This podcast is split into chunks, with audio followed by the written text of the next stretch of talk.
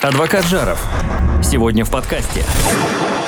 По адвокатскому удостоверению в тюрьму не только впускают, но и выпускают. Один посаженный невиновный, он стоит пятерых гуляющих на свободе преступников. Я редко оказываюсь неправ. Вот это, вот это может быть основное качество адвоката. Адвокат Жаров качает ваши права. Всем привет, в эфире подкаст адвоката Жарова. Здесь настоящий адвокат Антон Алексеевич Жаров. Привет, Антон. Приветствую. И простой человек Павел Беседин. И сегодня у нас необычный выпуск. Во-первых, он десятый, а это уже юбилейчик. Еще какой. А во-вторых, сегодня мы в конце подкаста, пожалуйста, дослушайте до конца, объявим кое-что неожиданное. Такого не делал еще никто, тем более не делал такого адвокат я уж молчу про юристов.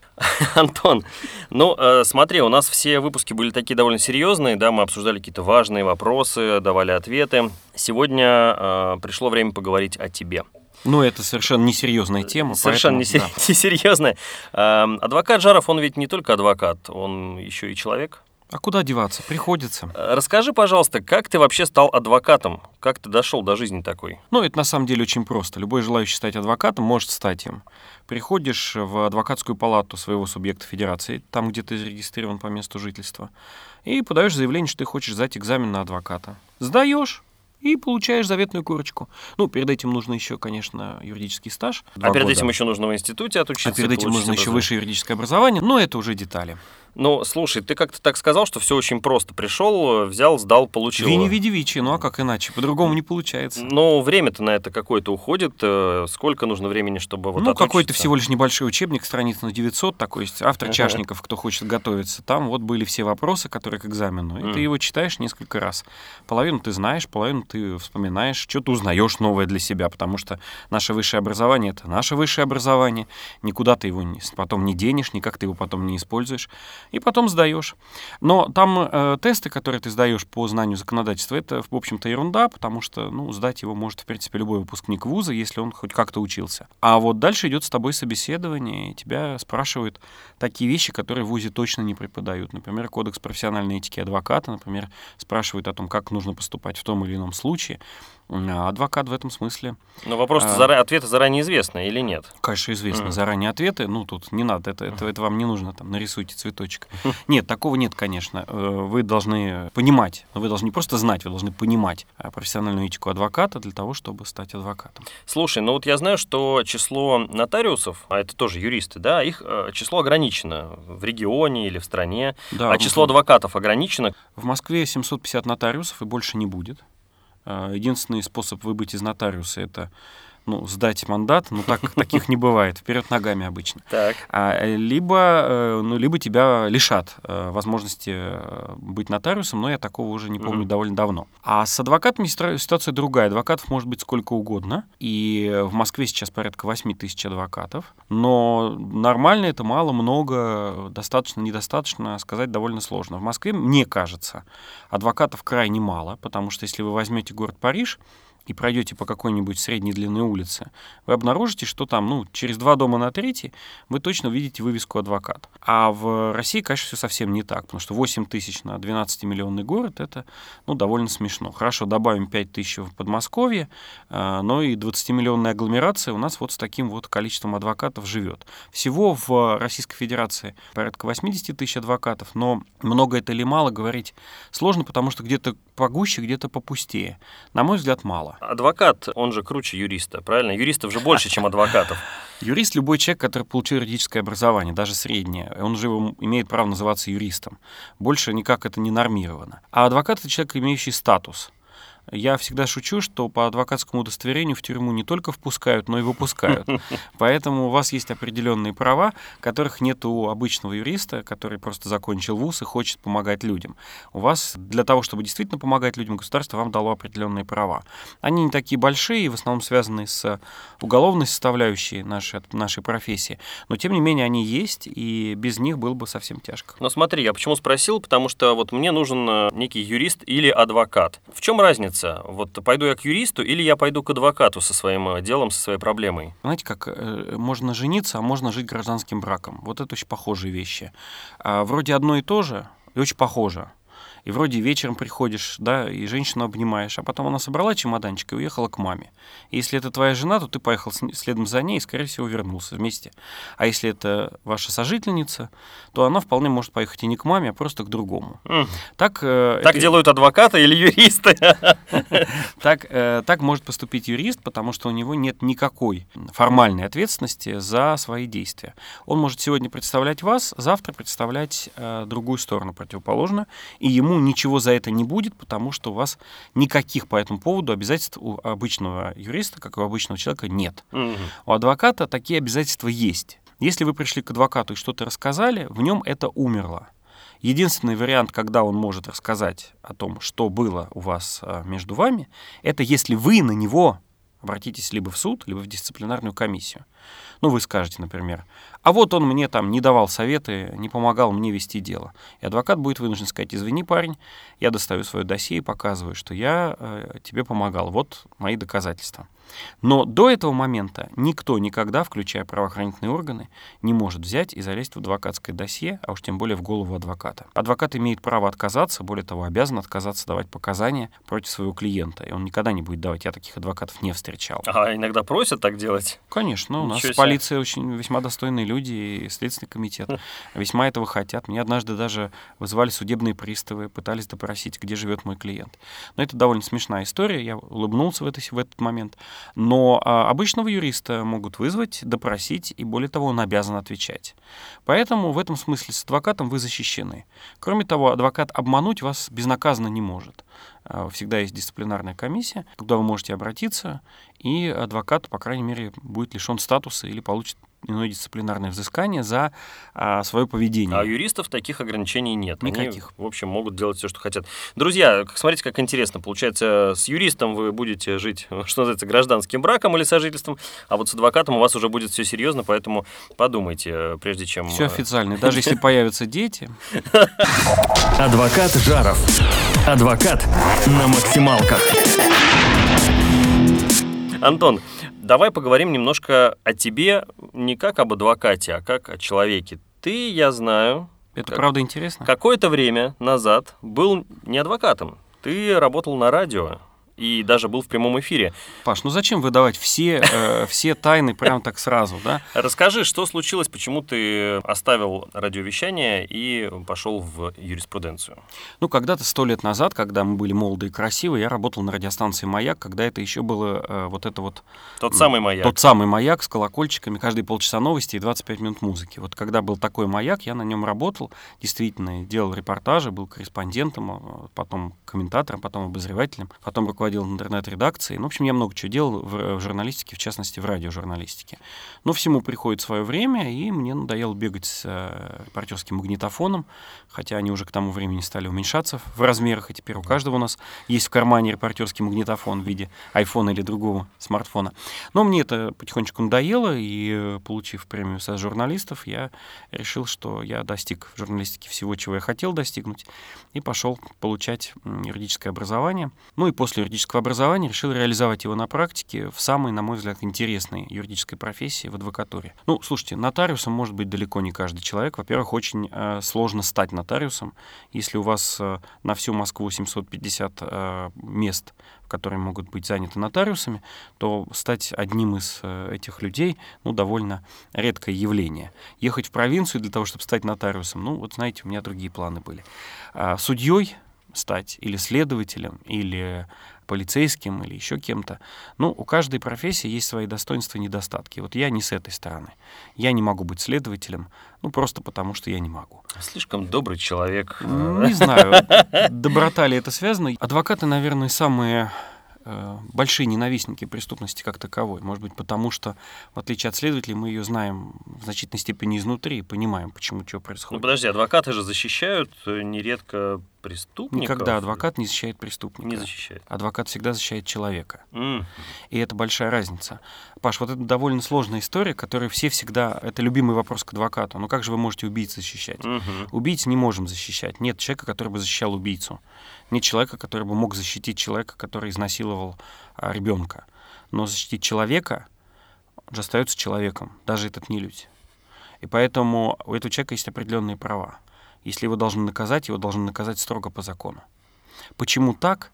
И почему адвокат здесь очень важная фигура? В первую очередь потому, что случаются ошибки. И, и нередко. И, как известно, там за дела Чикатило до этого были расстреляны несколько человек. И где, э, если бы у них была достойная защита, а защита в Советском Союзе это была одна фикция в основном, и я просто преклоняюсь перед адвокатами старой школы, которые ухитрялись в тех условиях чего-то добиваться. Я же не говорю оправданий, чего-то добиваться. Но были расстреляны несколько человек за преступление Чикатило.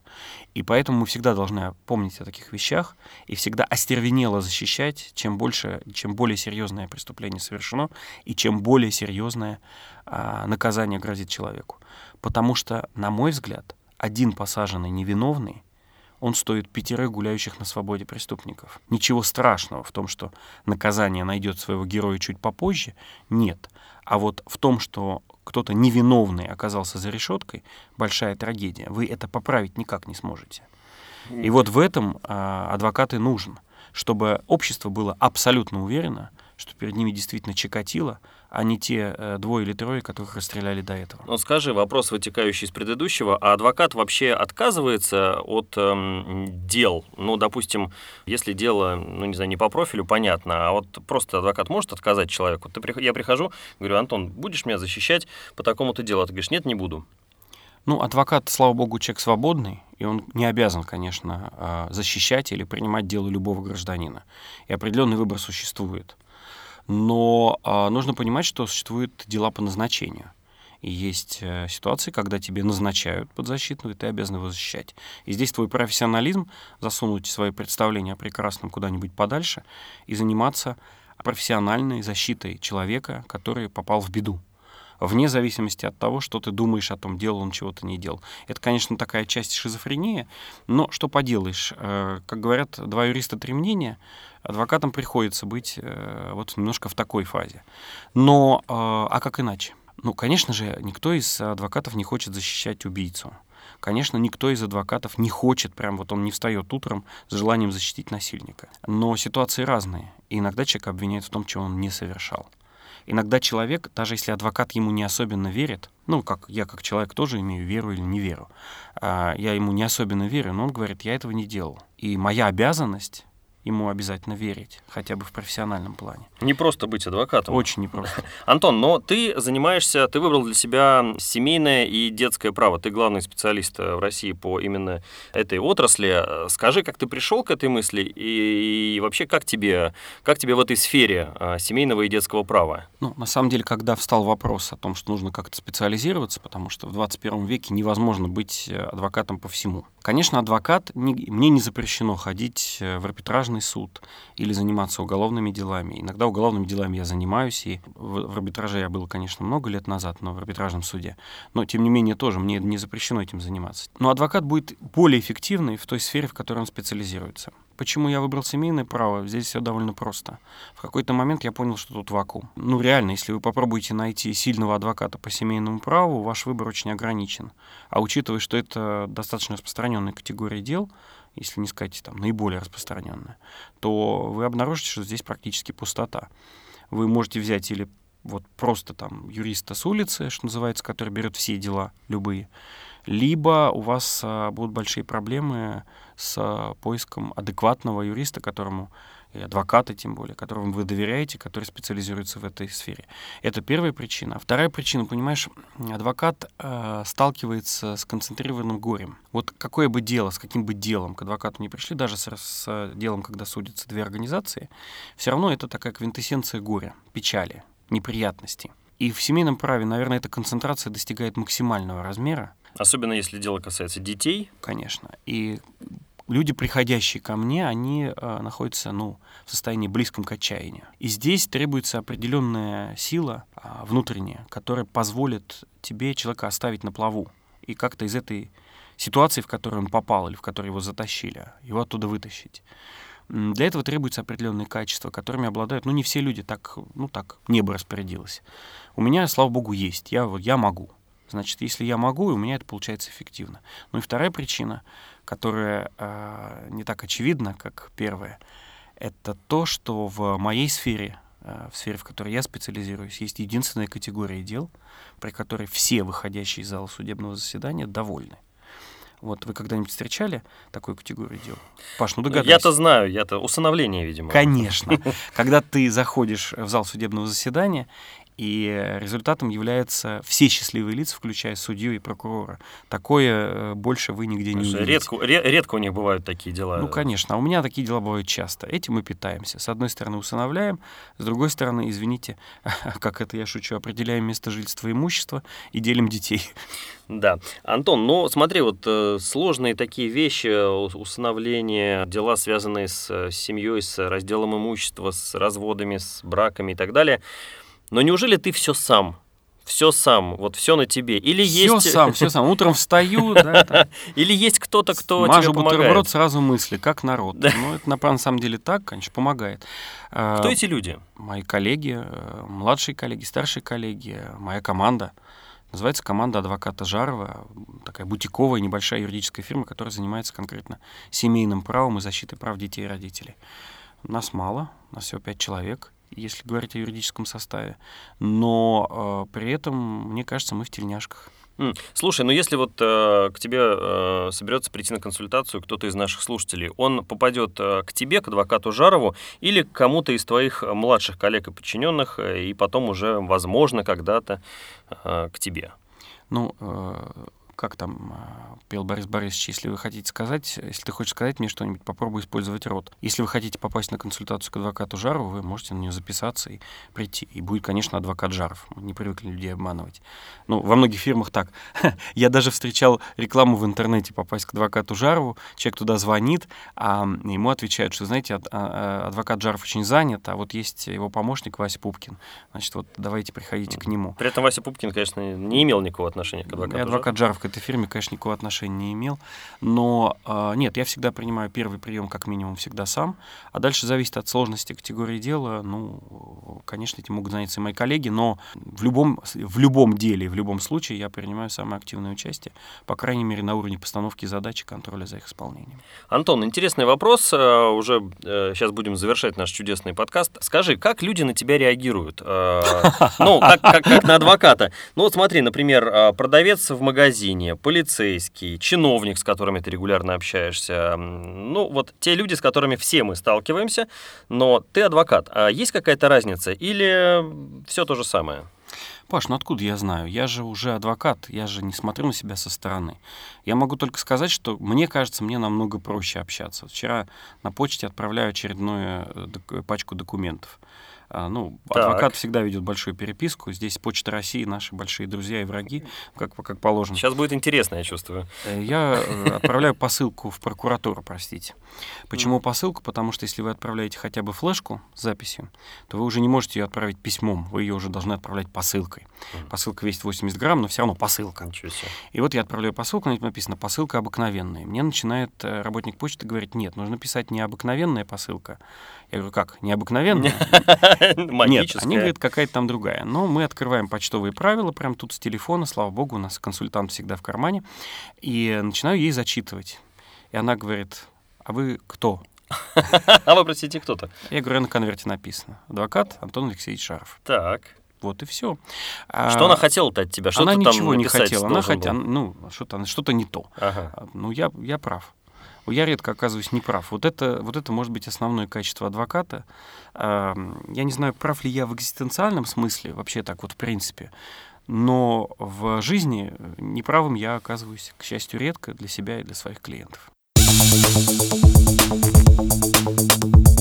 Настал тот момент, Антон, э, когда мы должны объявить кое-что неожиданное. Ну, во-первых, призываю всех слушать подкаст адвоката Жарова на всех популярных платформах, в том числе на Apple подкастах, в Яндекс Музыке, ВКонтакте. Ссылка на все эти сервисы есть на сайте жаров.инфо, и там же настоящая библиотека адвоката Жарова, которая доступна абсолютно бесплатно и без регистрации, так что заходите и читайте. А еще можно адвокату Жарову отправить э, личное голосовое сообщение. Антон, ты отвечаешь на личное голосовое да, сообщение? Да, и, пожалуйста, отправляйте именно голосовыми сообщениями сообщений, потому что, например, вчера э, мне пытался кто-то дозвониться, но ответить я, конечно, на них всех не могу, я отвечаю один раз в день. Но, тем не менее, на э, вопросы, которые мне задают э, через WhatsApp или через Телеграм или через э, даже через Инстаграм. Через Инстаграм, да, да. Я на все эти сообщения отвечаю, отвечаю лично. И очень часто достаточно того, что просто ответишь на этот вопрос.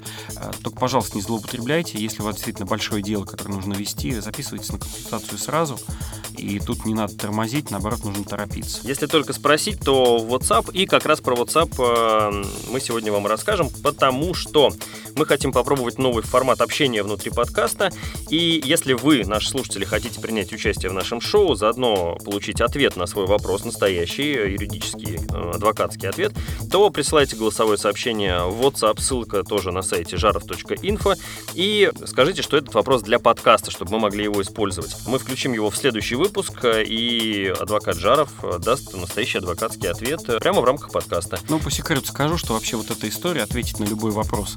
Ты же адвокат, ты же должен ответить на любой вопрос в прямом эфире прямо сразу, на всю, на всю тему, на любую. Ну а как еще? А он мне очень нравится, да, потому что мне кажется, что я в этом, в этом деле немножко соображаю и успеваю, но всегда, э, всегда мне это кажется каким-то большим высшим пилотажем, да. Ну а у нас по-другому-то и не бывает. Поэтому давайте взлетать на высоту, задавайте свои вопросы, и я обещаю, что поскольку вы их зададите заранее, я подготовлюсь и отвечу красиво и как бы в прямом эфире. Да, так что не тормозите, потому что количество вопросов ограничено, конечно же, рамками разумного, и постарайтесь уложиться там хотя бы секунд в 30, чтобы на большее количество вопросов э, мы сумели ответить, ну как мы, адвокат Жаров, естественно. Ну что, Паш, через неделю встретимся. Обязательно встретимся, слушайте наш подкаст э, и до скорого. Адвокат Жаров. Все по закону.